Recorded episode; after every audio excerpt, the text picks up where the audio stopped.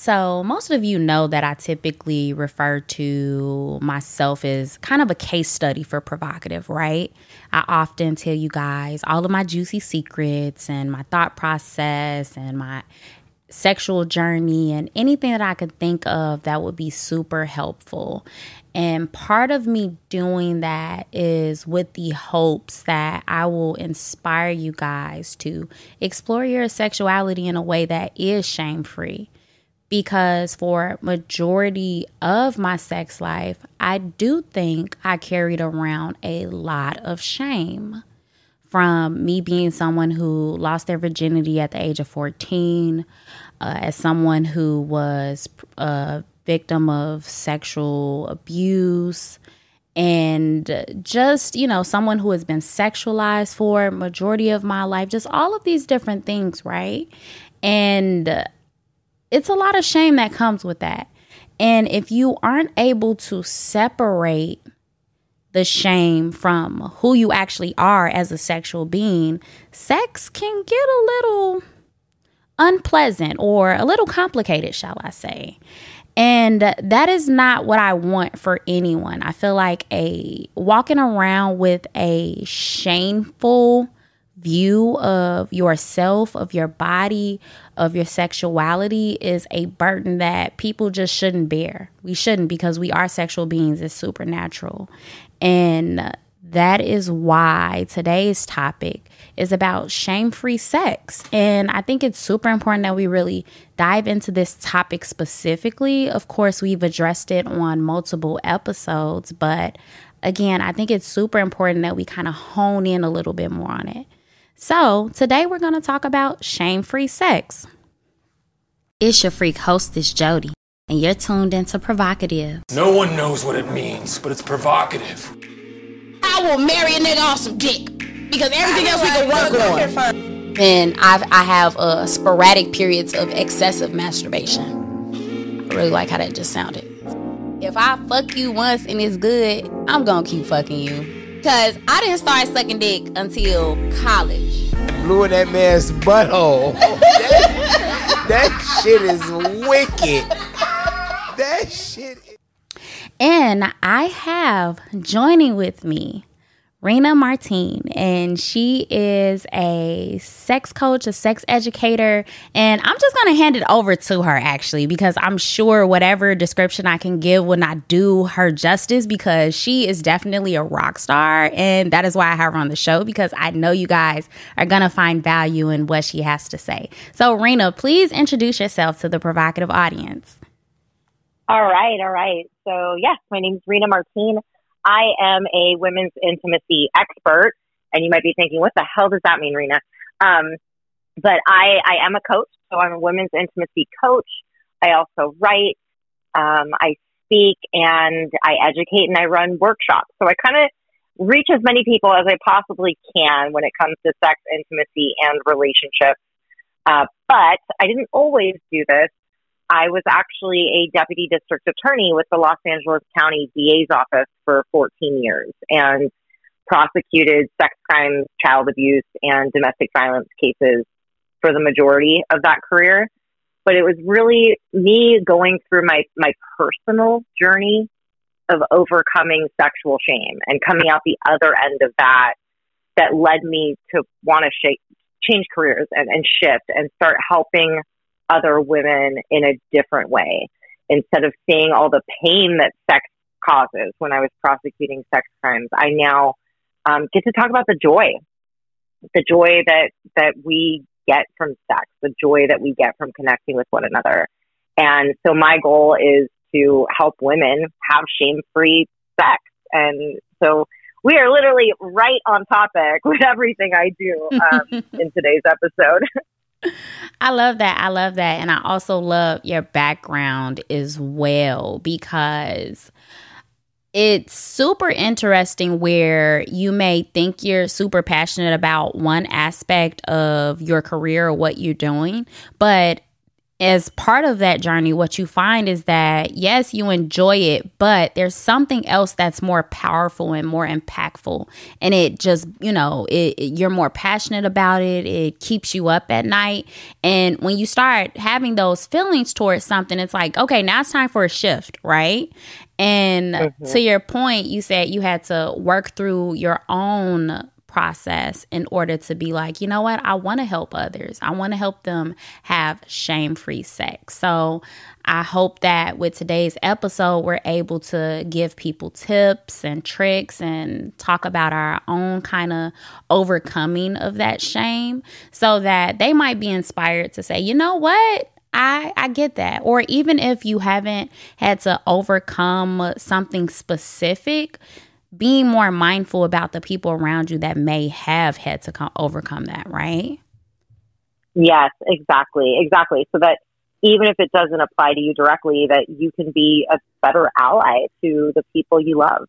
Yes, yes. I think oftentimes, and we see this on social media very often, like there may be a super publicized incident with a celebrity where it was sexual assault or sexual abuse or some people like me who just kind of sit back and I watch I people watch and I pay attention to the the things that people are saying and in the back of my mind I'm like mental note I would never drink with this person. I would never do this. I would never do that. So it's like I'm taking notes to, as a protective measure of myself because oftentimes people will tell you exactly who they are if you listen. And mm.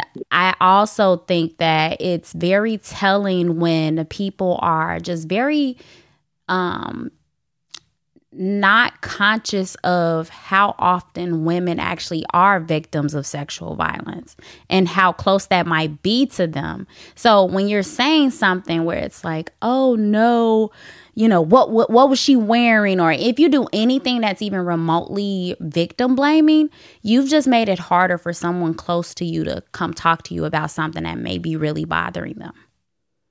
Yes absolutely absolutely so, um, what do you think that kind of, you know, I, I, of course I think there are a lot of different things that go into it, but what do you think that that shame, that shamefulness associated with like sex, um, the our sexual expression, all of those things, where do you think it comes from? Ooh, that's that's the question. And and you know, I'm asked this often and usually what I say is, where is it not coming from? Because yeah. yes, it, it, it can come from surviving sexual abuse or trauma, right? That's, that's, I think, what we often think. Like, okay, well, if I didn't survive some sort of sexual abuse or trauma, then, then I'm just going to have this great sex life. And it, that couldn't be farther from the truth. So, mm-hmm. what I see a lot with my clients is people who have been raised perhaps in a sex negative religion or family, mm. um, people who might have been shamed by their partners for how they look, how their bodies work, you know, women who are like, I, I can't have an orgasm this way, or I can't have an orgasm at all. What's wrong with me? So anytime mm. somebody's saying, is this normal or what's wrong with me? That's shame there. So mm-hmm. yes, that can come from trauma. It can come from religion, but like this can just come from being a woman who is alive today and soaking up the social cues that exist out in the world. Mm-hmm. So, um, you know, my, I'll speak for myself here. Like I, I am a survivor of, of sexual trauma, but my shame came from feeling like I didn't want what I thought everyone else did. So I kept trying monogamy over and over and over again. I was like, this isn't working for me. Um, sex was always fine for me, but I knew it could be better. And so once I realized, like, wait a second, I don't have to follow the same script that everyone else is. It gave me permission to start living my life di- differently, uh, mm-hmm. designing my own kind of relationship, having a lot more adventurous sex, but ultimately, that shame felt like, what's wrong with me that I can't get this right? This mm-hmm. thing that mm-hmm. everyone else seems to be doing so easily. so so yeah, shame can pretty much come from anywhere, Jody. Right, right. And then I th- you you said something that seems it seems like everyone else is doing it so easily but what we what we know to be true is that it i don't think people are just doing it that easily i think they're hiding it right I think they're hiding right. the difficulty associated with it because there aren't too many people that are having these conscious conversations that drive the narrative forward in a productive way. I think oftentimes people make you think that you're going about something wrong when you're actually not. It's okay to be inquisitive. It's okay to want to explore things sexually. This is where I'm going with this. There's so much bad information out there. Yeah. And that is how we know people are not doing this stuff easily because it's too much bad information continuing to be floated around.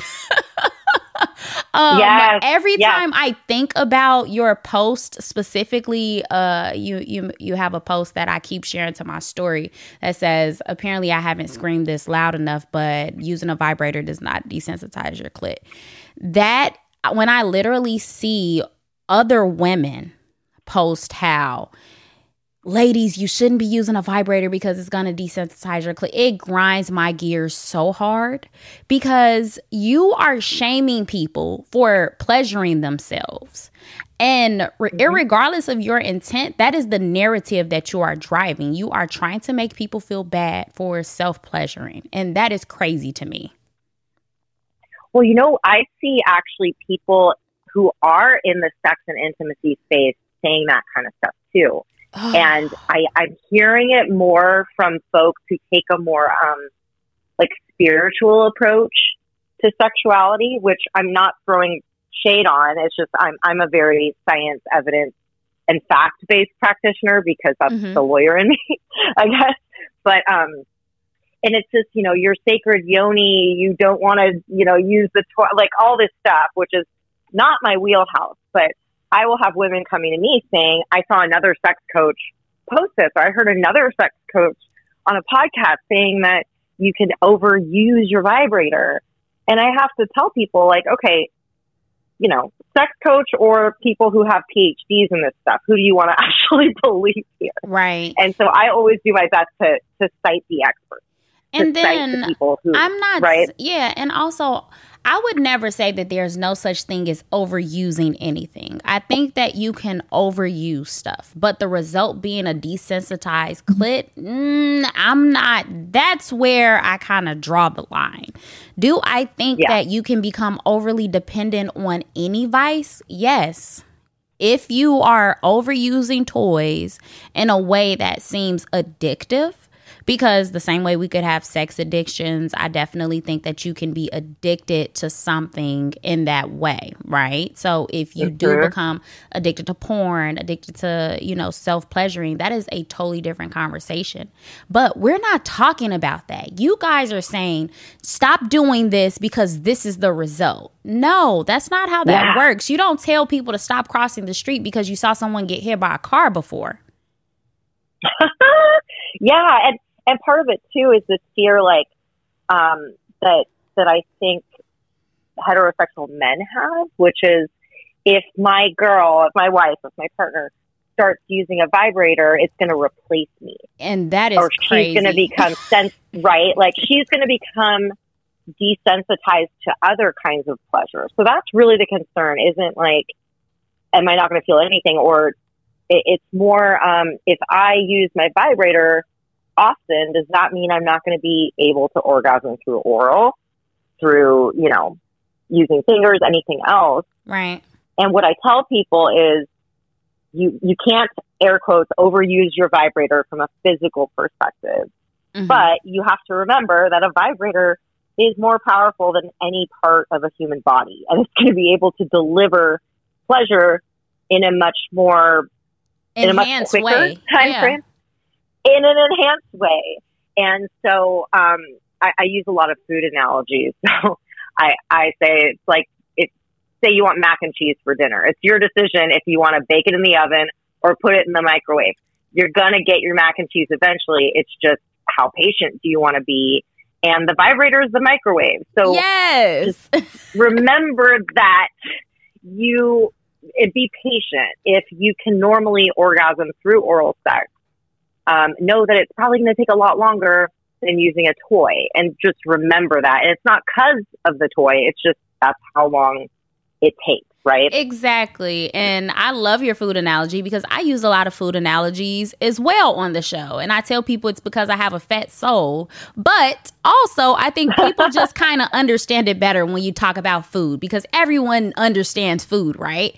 And um yeah. I so I use like a slow cooker analogy. And it's like, okay, do you and you know, to your point, I'm like, do you want to pop it in the microwave or do you want to put it in a crock pot? You're going to get a different mm. result either way. You can slow cook something or you could pop it in there quick and fast and just know when to use these tools. Maybe you want the, okay, I need a quick result right now because I have something to do. I'm short on time. That's fine. But what we know to be true is that the more you do something, the less satisfied you are with it anyway, right? So it's like if you do something a hundred times, it's nowhere near as exciting as the very first time you did it. Every time you do it going forward, and if you do it the exact same way, you're going to be less and less satisfied with it. Like if you take that, you know, let's say you love mac and cheese. If you eat mac and cheese for a year straight and nothing else, I promise you, you will hate the smell of cheese. You won't want to look at pasta noodle. Like all of the, you know, that's how you're going to look yes. at it. And it's no different when it comes to sex. Like me, when I masturbate, it's like I might have a mode where I'm like, oh my God, I've masturbated every day this week. But then I'll be like, you know what? No, now I think I'm gonna just go a week without it. It's not like I'm craving masturbation. It's just like I'm like, hmm, I just don't. Yeah. It's, it's, it's just like, no, I'm just not in the mood, right?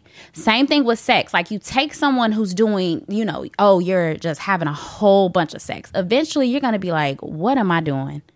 Like I'm just good on it. Same thing with drinking. Like all of these different things, it's the same. So the more you do something, you're going to get less gratification with it. And that is why spontaneity, um, enthusiasm, all of these different things go into good sex if you want it to stay good. If you do things the exact same way every single time and you don't switch it up, guess what? It's gonna get boring and you're gonna want something different. Exactly, exactly. And I, I just actually um earlier this year went and taught some workshops up in Canada on the topic of, of sex mm-hmm. and used a lot of food analogies. And I actually had people come up with, okay, what is your ideal meal, right? And have them do an exercise where they described it in great, great, great detail because people are really good at articulating um, their desires when it comes to food. Mm-hmm. And but then I asked them, okay, so would you want to eat that same thing every night of the year exactly. for the rest, you know, for the rest of your for the rest of your life. And and that's the thing is that even if it's something that we love, we're gonna get sick and tired of it if yep. it's the same thing on the menu all the time. Yep, agreed, agreed. Because at that point, it's like, no, it, you're going to get sick of it. I don't care how good it is. Like I've, and I've put it to the test multiple times. Like I've gone to a restaurant and I've had like I would try a new meal and I'm like, oh my God, this is amazing. I'm coming back tomorrow. And I would come back tomorrow. And it was good the next day, but it wasn't amazing. And then I was mm-hmm. like, oh my God, I know I shouldn't do this the third day, but you know what? Fuck it. I'm going back on the third day. And on the third day, I could not finish the meal because I was like, no, can't do it. Yeah. Like it doesn't yep. it's not hitting the same. And it's nothing has changed. it nothing has changed. The the cooks didn't change, the chef didn't ca- change. I know they didn't change because when I walked in there I recognized the exact same people. so it's not them, it's me. It's literally the law of diminishing return. The more you do something, the return on your investment will diminish. It will gradually diminish and you will want something else, right? So you have to find a way, you know, even with me, my daughter loves macaroni and cheese. I cook macaroni and cheese like five different ways. I, yeah. I have to. I have to. I'm like, okay, this day we're gonna, you know, make sp- it's gonna be spicy. I'm gonna add some jerk sauce to it, so it's gonna be a little spicy mac. And then the next day I might, oh, we could add some meats or get super creative. One day it might be baked. One day I might do three cheeses. The next, what am I gonna do differently? And that's you're making me hungry, Jody. Sorry, I just I ate already. I love mac and cheese. Yeah, but I think I what I think is super important as well is, you know, again, the more we have these conversations, the less shame you'll feel associated with it. And I think that's still the takeaway that you have to be comfortable having these conversations and you have to look at it in the same way that you would any other aspect of your life. Nothing to be ashamed yeah. of. People are not ashamed of cooking or going out to eat or, you know, all of these different things. So, why are we ashamed about exploring our bodies? Why are we ashamed? You know, and that's a rhetorical question. I know why we're ashamed because it's a cycle, right? Yeah. We've been conditioned as women to feel shame associated with it. So, you know, it's time for us to, I mean, I think the good thing is that we are breaking away from it, but we still have far to go.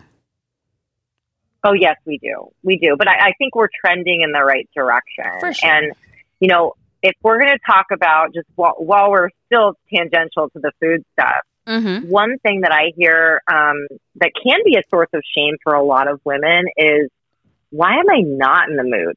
Yeah. And right, what's wrong with me? Like, you know, I, I'm in a great relationship, everything's good and why am I not in the mood? And and what I say to people is you're not going to crave what you don't crave, right? Uh-huh. So think about food. You're not going to crave the 7-Eleven ham sandwich.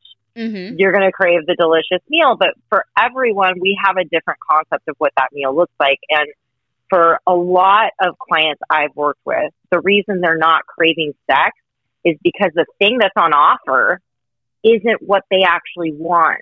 Mm. And they've never taken the time to ask themselves, like, okay, well, what is it that I do want? Right. Do I want to be like tied up and kind of thrown around a little bit in the bedroom, yeah. which is very, very, very common fantasy, you know, and, and how do I tell my partner that? Yeah, in a shame so, in a shame free, judgment free way because you don't yes. want to say like, you know what? I think I want you to do this and then your partner's like, "Wait, what the hell? What are you talking about?" And it just right. kind of throws them. so now it's like, okay, even more shame. It's like, damn it, like you know, I'm trying to be honest and you know express my desires with you, but now you make me feel bad about you know even doing that. So how do you do it in a way that still? I mean, I personally, I have no issue with being uncomfortable because I feel like I've removed my ego from sex a long time ago. So I'd rather be honest and say what it is that I want. Even if you're going to look at me crazy, that doesn't change the fact that I want what I want.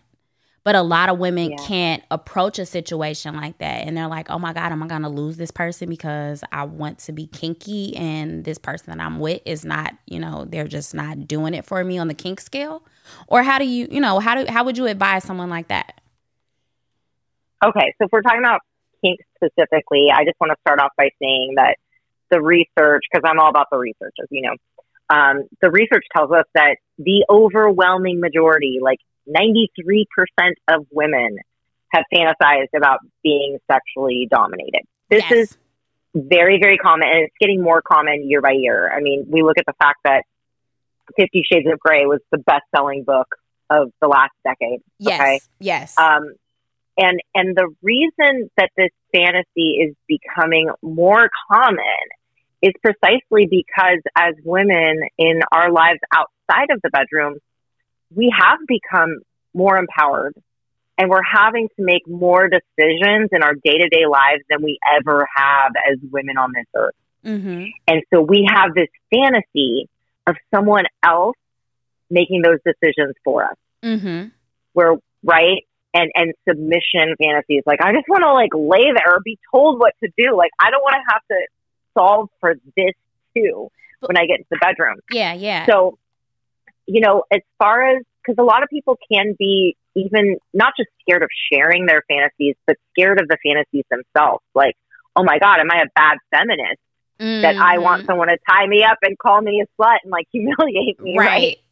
And no, it it actually makes total sense because this is transgressive for you. This is taboo for you. Right. So understanding that our fantasies, I like to say that our fantasies are like reading the tea leaves, that they reveal our our emotional needs. So Mm-hmm. maybe your fantasy is um, having a threesome, for example, hmm and which is the number one most common fantasy amongst men and women in the U.S. hmm But having that conversation with your partner could be kind of nuclear, hmm right? Because now, am I not enough? What do you mean Right. you want to bring somebody into our bedroom? What what am I doing wrong? And that's their ego peak, you know, creeping in, right? Because it's not a matter my desires have nothing to do with your how much I'm feeling pleased by you, right? It's not a Mm-hmm. direct attack on it's not a direct attack on what you're doing like as as far as we're sexually concerned.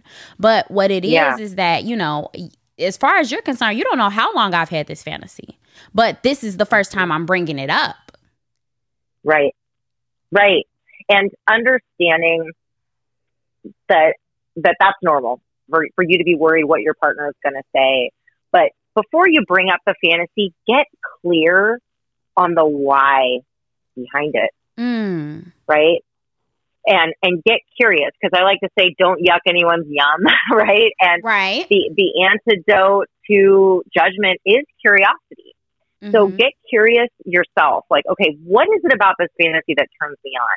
For a lot of people, having a threesome is the fantasy of being the center of attention. Mhm. For some people, it's, I just want a little novelty. And so Mhm. there are actually ways to start meeting those needs without bringing a third person in. Mhm. So dip your toes in. And of course, if you eventually want to bring a third person in, tons of resources and, you know, and pointers for you to do that. Oh, But yeah. you know, it, say you're both on board. Yeah, a threesome could be fun. Try watching some porn together. See how you react watching your partner get turned on by another person on the screen before you bring an actual live human being into your bedroom. Right. Try watching your partner kiss another person first. But anyway, I'm getting ahead of myself. Get curious about your fantasy. So what is it about it that turns you on? And if if you can get behind the why first, it'll make the conversation a lot less scary Right. um, right? So, so that's kind of how I suggest people do this. Is one, understand that your fantasies aren't what they appear on their surface. Get curious about the why, and then um, approach it from that place Right. when you're having the conversation with your partner. I love that. I love that. I definitely think that's super important. Um, I know, at least for me, I started exploring ideas within the last two, maybe two and a half years about conventional monogamy and non you know identifying as non-monogamous i identify as non-monogamous but i don't identify as mm-hmm. poly or any of that because Same, same. for, for me, it's how do I feel with you? It is about my it has nothing to do with me saying, "Oh, I my monogamy is a choice." And it is something that I do not take lightly. So if I if it feels right to be monogamous, then we can you know, that that is the route that we can choose. But it will not be forced, and it won't be assumed either. I think oftentimes people assume monogamy as the norm, and that's problematic because so many people cheat, and it shouldn't be viewed as the norm because clearly Okay, therapy- people are not Oh, being Jody, I mean- monogamous. Okay, if we need to shout anything from the rooftops, like this is another one that I like to scream about, is okay, everyone expects monogamy. It's become like the default setting, right? It's, Right. it's the default setting, but we're really fucking terrible at it. We're Like, terrible at it. We suck at Yeah. it. So why are we doing it? Why are we forcing it on everyone and making people feel um uncomfortable for wanting to explore these different, you know, ways of living their lives and expressing their sexuality? It's just super crazy. Like why are you preaching this thing that you're bad at? It just seems so Right. hypocritical. right. But, but, you know, the alternative though, ethical non monogamy is, is really, I've seen it um, be really threatening to people just as a concept. Oh yeah. It gets, you know, and, and not everyone. I think we're again we're trending in a different direction now Yeah. um, in terms of the younger generation being more sexually fluid, um, not necessarily seeing monogamy as the default setting. But if we're going to talk about shame, Jody, like if we're talking about infidelity, there's so much shame there. There's the shame of cheating Mm-hmm. that you feel if you're the one committing the act of infidelity. And then there's the shame of being cheated on, right? Yes. The shame of like, wow, I'm, there must be something wrong with me that my partner did this to me. So Mhm. we then have this like shame cesspool that we've created simply because people don't know how to have a realistic conversation about monogamy itself. yes. Um, and, and, and ethical non-monogamy is an umbrella, right? Like you said, you don't identify as poly. I do not identify as poly either. And that's just one way of doing it. And I think people will say, well, I couldn't do poly, therefore non-monogamy isn't right for me. I'm like, no, no, no, that's just one way of Right. doing That's- it. Yeah, because there are so many levels to poly, right? And I think Mm-hmm. people just kind of assume that, oh, well, if you're poly, then you're just fucking a bunch of people and everybody is cool with it and that's just it. No, there's a lot of honesty and trust and communication that is at the core of what, you know, poly and non monogamy is right? And that is something that Yeah. is absent in monogamous relationships because if it was present, there wouldn't be so much cheating. Because cheating is a, you're going against this, you know, implied or direct contract with your partner, right? You're saying this is what, these are the terms we agree to.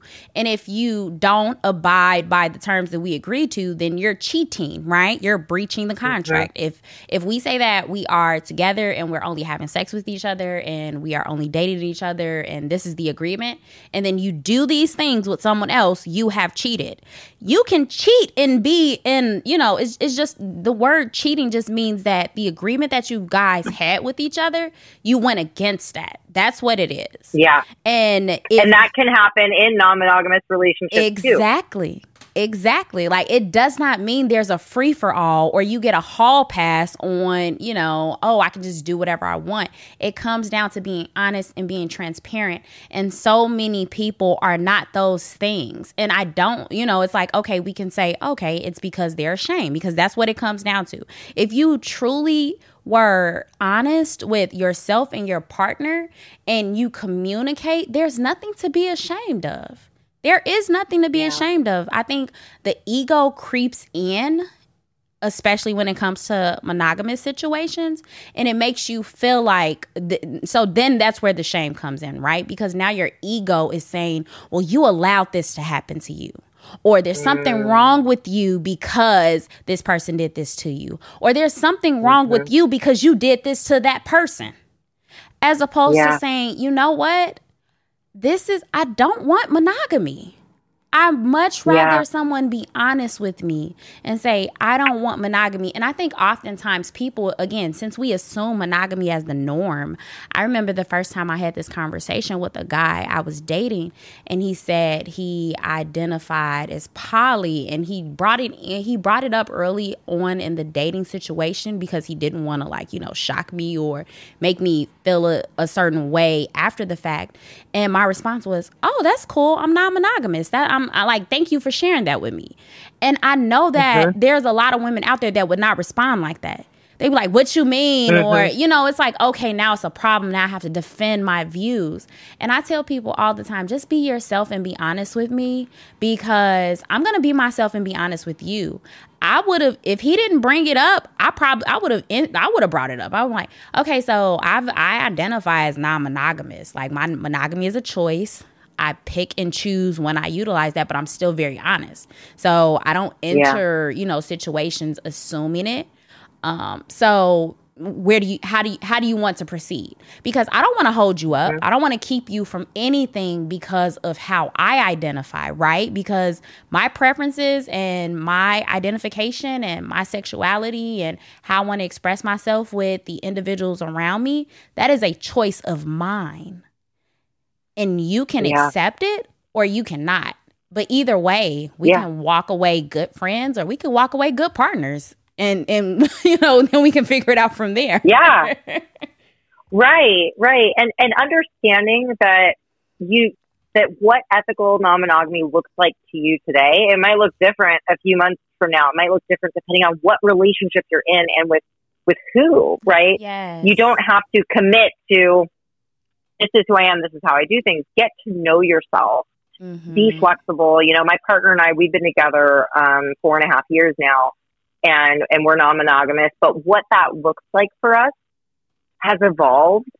It's changed, and we constantly have to check in and say, like, okay, well, here's what our arrangement is right now. Is it still working for us? Yes. And so, you know, there's so much communication that goes into it, which I wish that even in monogamous relationships, people were required to have that level of communication, but we've just gotten lazy. yeah. And well, you know what? I'm, I'm gonna I'm gonna take that back. It's not that we've gotten lazy. It's just that no one's actually taught us how to have constructive conversations within relationships. Yeah. Like, look at the shit they teach us in high school. No one's telling us how to have emotionally intelligent conversations with each other. yep. No one's teaching us this shit. Mm-hmm.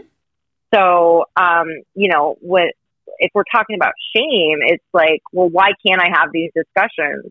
Well, because no one's taught you how to do that, right? yeah. like, so let yourself off the hook a little bit, but Mhm. then educate yourself on how to do it.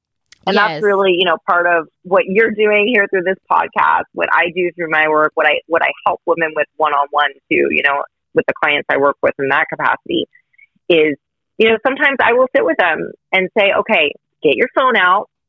You're going to text and you're going to text us and you're going to send this text right now. Mm-hmm.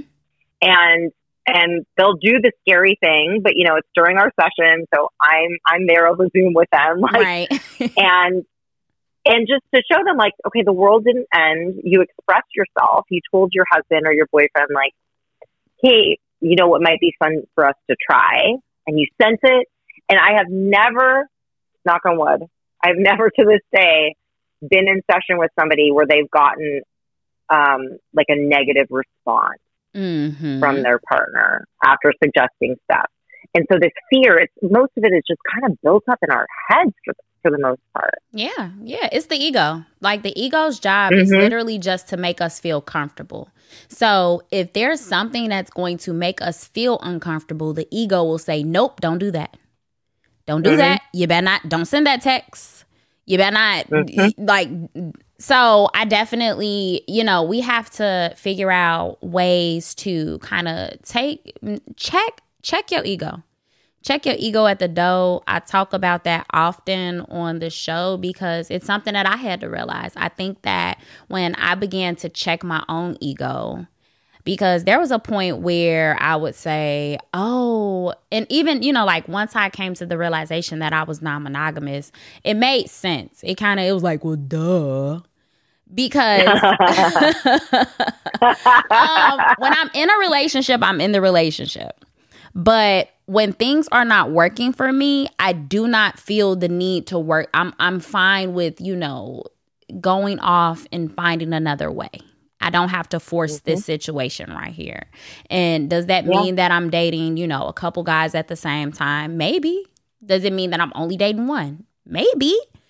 How do I feel? What feels natural? And once mm-hmm. I started taking, you know, it's like, okay, I think about the times that I've been the cheater in my situations. I think about the times where guys have cheated with me because I've been on, you know, and I think about the times where I've been cheated on. So I've literally I've sat in all three seats.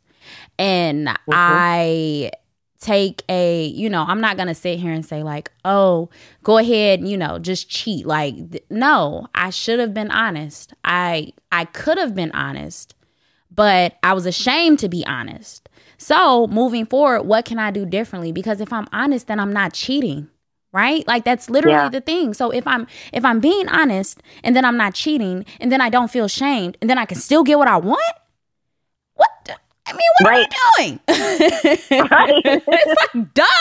Like so once I kind of evaluated and again I did all of this just, you know, like after my last long-term relationship and I just did a lot of reflecting on my sex life, on my relationships, on myself as a person. And then I began to slowly, you know, incorporate dating new people and dating multiple people, but then having periods where I only dated and focused on one person. And what I realized is that no, monogamy as a convention, it just no. Like I'm cool without it. Like maybe I do it, maybe I don't. It's not the it doesn't have to be the norm for me. You might want monogamous relationship with me and then I express that I'm non-monogamous. You cannot force that on me if I don't want to be monogamous with you. But also, yeah. I'm not going to force my non-monogamy on you either. So if this doesn't work for you, please find something at will because I, I don't I do not want to be the person that keeps you from happiness, right? So for yeah. me, I identify as heteroflexible. So it may be that look, I want to participate in a threesome or a orgy or what have you. Like I like group sex. I think it's, you know, that mm-hmm. that's my thing. And I'm cool with that. My partner would have to be cool with that. My partner would also yeah. have to be cool if they are not included in that. Yeah.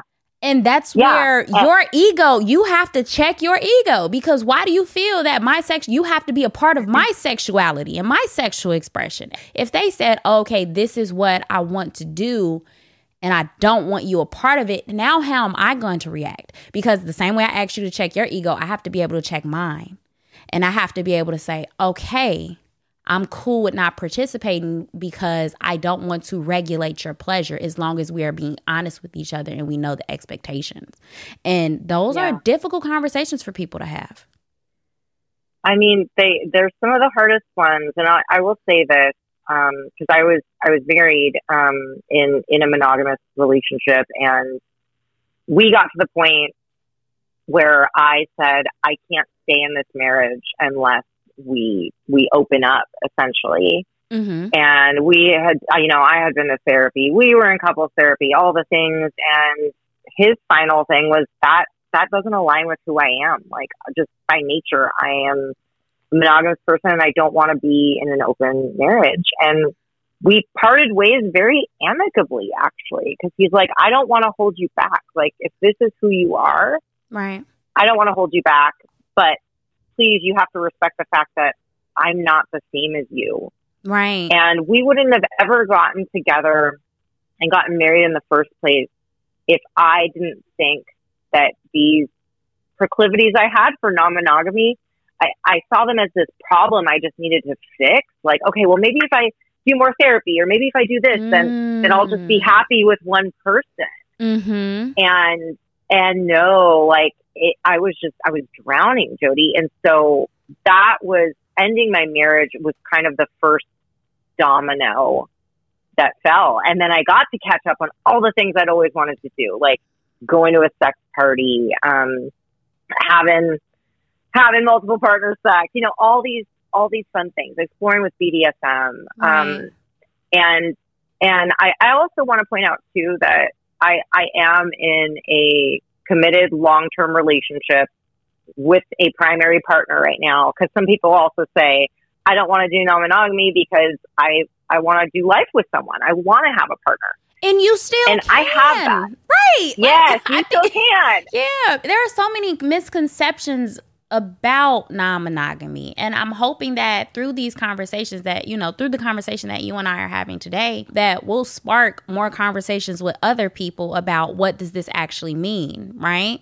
Because yeah. again we talked about how there are levels to poly. I'm gonna have a totally different episode on that. Um totally different episode on non-monogamy as well. It's just you know this idea of shame when it comes to sex and expressing your desires just kind of took us in this direction which i'm super grateful grateful yeah. for. It's like, you know, just natural, right? But that's what it comes down to. We have to be able to look at situations and say, is my ego creeping in on me and preventing me from either enjoying enjoying the moment or my partner from enjoying the moment because of my ego like how do we you know what i'm saying like and because we're being prevented from enjoying this because of the ego because we now feel shame and we feel like what we're doing is wrong how do we take a step back, check our ego, reflect, and say, you know what? No, it is fucking okay. Like, because here's the thing at the end of the day, I say this all the time. I rather leave this earth happy than to leave this earth having not explored, being unfulfilled, having been afraid, having to feel shame associated with just being human and figuring this life shit out. Because that's what we're all Amen. doing. We just walking around trying to figure this shit out. It's like a never ending Sims game. Like, I don't know. Sometimes I bump into shit. like, like, sometimes that's just what it is. we are all And, uh, just trying to gosh. figure it out.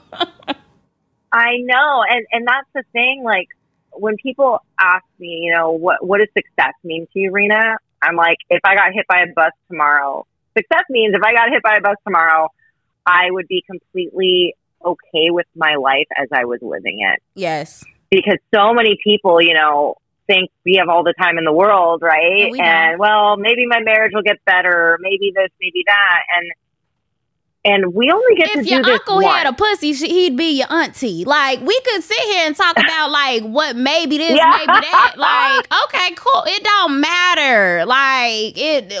Are you happy today? And if you are not happy today, especially with your sex life, you need to change that shit like expeditiously.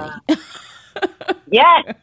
Amen. And you know, I have I have my clients do this exercise, like a thought exercise. Well, not just thinking; they write it out too, and they share it with me. But what would my life look like if shame weren't an option?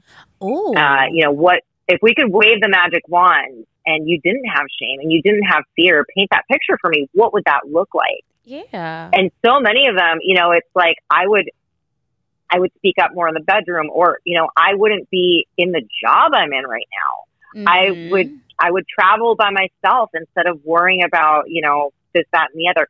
I would wear a two piece to the beach instead of looking at my fat rolls, right? Yes. And and my goal is to have it so that you're not looking at a split screen of here's the life I wish I was living and the life I'm living right now, that you get to integrate those together. So yes. where's shame holding you back? Like if you're listening to this and you're like, is shame holding me back? Do that exercise yourself and see how different is your life as it looks right now versus this magic wand shame free life that, that you want. Yes, because fuck And- them people. Fuck them people. Like, when people are truly fulfilled and they are truly happy with themselves, that energy spreads. That energy Yeah. is is infectious in all of the best of ways. And people Yeah. fuck with you. Like even with me, I feel like the more provocative I became and the less shame that I had, like can't nobody tell like, "Oh, you a hoe." Oh, okay. like uh, that's all you got. Like I'm also a scholar. I'm also like I'm all these other amazing things like but you're trying to use this word to trigger or hurt me and it means nothing to me. It literally means nothing. It's like, you know, someone can curse you out in a different language and if you don't know what the fuck they saying, it don't mean nothing, right? It has no effect on me because those words that you're using are not even my language. I think that if more people just kind of said, you know what, fuck these people. What is going to make me happy? What is going to make me feel mm-hmm. sexually fulfilled? Then Yeah. that is that is the that is where great sex comes from. That is where shame-free sex comes from because at that point you're taking a liberated view, right? Like nothing is Yeah. holding you back. So I love that exercise of like if shame was to just go away, how would your life be? Again, you know, don't yuck anyone's yum. Like that's the big thing, right? It, like you're living your life, Jody. People can throw their shit in their own language that that doesn't permeate you, but like, why do they care? Yeah. Why your life doesn't affect them at all? And it would be a really boring world if we all liked the same food, right? Yeah. That'd be pretty boring. yeah. And what for Right? what? But like there there are people out there eating food that I think that I personally think is gross, like oysters. That's a real common one that I like. I've tried it though. Like I tried it. I'm like, it's not my thing. Right. But then I've asked people who like oysters, what is it that you like about them? mm-hmm. And they'll tell me, and I'll have them get really specific. So this is kind of an exercise I've done in workshops too. Like, okay, but now I understand why you like it. it's still not my thing, but I understand why you like it. Yeah. And so if if anyone's listening and they're like, "Oh, non-monogamy, eeks, that scares me," or you know anything like that, get curious about it. Try to understand why people are doing something that's different than you. And yeah. I know people who they they have vanilla sex. When I say vanilla, I'm not saying boring. I'm just saying not kinky. Right. But they've like tried they've tried kink stuff and they're like, you know, I tried it and it's just not really my thing. Right. So like don't resort to the default setting. Remain open and curious. Mhm. I say try anything once because that's really how you figure out what you like and what you don't Hell like. Same yeah. with food, right? yeah. You're not going to know if you like oysters unless you try them. exactly. And so, right? I just, just, you know, people be good to each other. yes. yes. Don't yuck anyone's yum. Be good to each other. Be good to yourself. Yeah. What are some takeaways you want to leave the people with? Oof. Um, I feel like the, the big one that I just mentioned, which is don't yuck anyone's yum. Mm-hmm. Um, on the topic of shame, I, I want to tell people that we're hardwired to feel shame. So Mm. shame actually has an evolutionary purpose. I think about the shame long- monster, the shame monster from Big Mouth. well, it's, it's but like a, a long time ago, as hunters and gatherers, we needed shame to stay alive. Mm-hmm. Um, because if our community rejected us, we would die because we, we needed them, right? So Right. we're we're stuck with this holdover emotion that is now considered to be psychologically damaging. So Mhm. when it comes to shame, I want people to keep in mind that you're hardwired to feel it, and it's kind of an act of rebellion to break free from it. Mm-hmm. And and look at that life that that you've imagined where shame isn't an option, and what's the one tiniest babyest step you can take this week to start Mhm. walking a bit closer to that life. Yeah. I think we touched on a lot of great things. Can you tell the people how they can follow you? Yes, you can follow me on Instagram. It's underscore Rena dot Martine underscore. And you can check out more of what I do, my work at my website, renamartine.com. Um, I have a TEDx out right now on the topic of sexual shame. Nice. And if you're interested in, in watching that, you can uh, check it out on YouTube, but there's a link to my bio um, on Instagram. Okay, sounds good. And her information will also be in the show notes, guys. So please check my girl out because, like I said, she be dropping gems. But yes, I want to thank you again for tuning in with me, vibing with me on this episode of PrHOEvocative. I think we're leaving them with a lot of good, helpful, insightful information. And we hope that you guys are going to have better sexual experiences after this episode. Like, go have y'all some shame free sex, like right now. Like, turn it, turn, turn your phones off, and then just go, go fuck somebody, shame, shamelessly. Yes. Stop listening now. yeah, stop it. Still, look, turn it off, turn it off. Go fuck somebody. and on that note, we are out. Before you go, I want to remind you to embrace your inner hoe.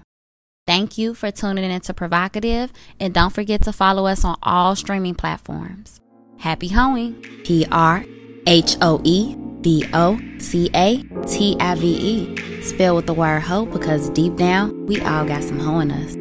And this is your safe space to be unapologetically provocative.